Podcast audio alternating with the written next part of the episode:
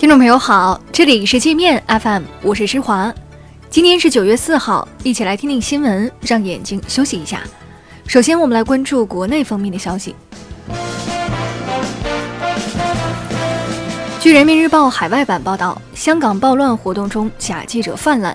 警方曾在一家五金店查获大批假记者证，花二十块港币就可以买到一本。不少暴徒携带假证冒充记者，阻碍警方执法，甚至直接攻击警察。香港记协还为这些假记者撑腰，称警方抓假记者妨害了新闻自由。美国联邦快递涉嫌非法向香港地区快递管制刀具被抓现行，涉案物品已被扣押。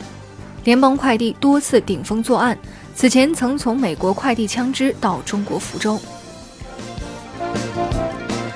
华为发表声明，谴责美国政府为了诬陷华为，无所不用其极。华为列出白宫九宗罪，包括威胁、恐吓、利诱、策反华为在职或离职员工，设置各种陷阱或圈套，冒充华为员工制造案件等。华为说，白宫采取的这些恶劣手段，目的是想将华为抹黑为通过盗窃他人商业秘密发展起来的公司，打击和限制华为的全球领先地位。据政协报消息，国台办新闻发言人安峰山已下海，进入民企新希望集团担任首席品牌官和集团党委副书记。新希望创始人刘永好是一个著名的民营企业家。因陆客缩减，台湾又一家老字号水蛙卤宣布将于月底关门歇业。台湾观光局预计，赴台陆客将减少七十万人，产值将减少七百六十亿新台币。美团、饿了么被曝违规向未成年人出售香烟，两家平台不仅不会对购烟者的年龄进行审查，一些商家还将“烟”字用“燕子”的“燕”或“火焰”的“焰”代替，以逃避监管。云南镇雄一对三十多岁的兄弟整天无所事事，守着老父亲每个月两千多块钱的环卫工资苦熬。眼看生活过不下去了，两兄弟于是打起了扶贫的主意，在网上要求县委书记扶贫。当地政府看到后说：“扶贫不养懒汉，多次给你们介绍工作，你们不做，政府也没办法。”一个以中国古代帝王在瑞士银行存了八十亿资产需要解冻为名的诈骗团伙，通过微信群在全国疯狂发展下线诈骗钱财。仅河南警方查获的一个下线分支，就在不到半年的时间里，从十多万人的手里骗到了三千多万。我们接着来关注国际方面的消息：美国一个十四岁少年残忍枪杀亲人，将父母、兄弟姐妹等五人打死在家中。为了遏制恶性枪杀案，川普政府计划立法全面恢复死刑，并修改死刑案件审理程序，加快死刑犯处决速度。FBI 要求哥伦比亚大学协助监视中国留学生和学者，被哥大校长一口回绝。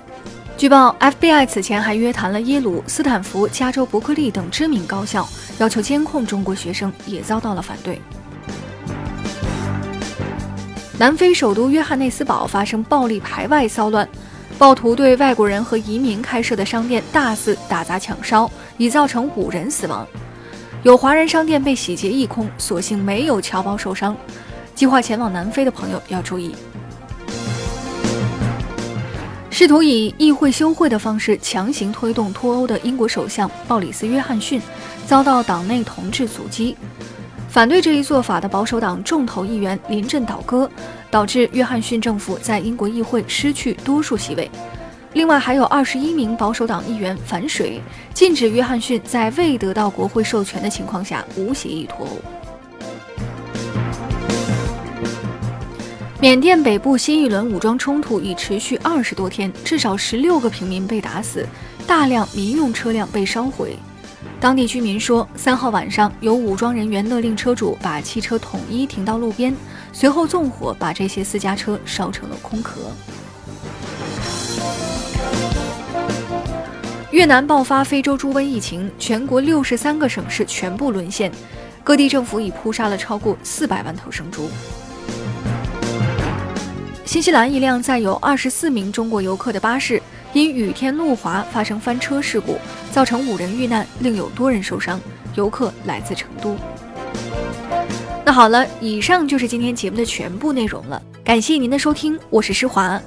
欢迎您下载界面 App，在首页点击试听，找到界面音频，更多精彩内容等着您收听。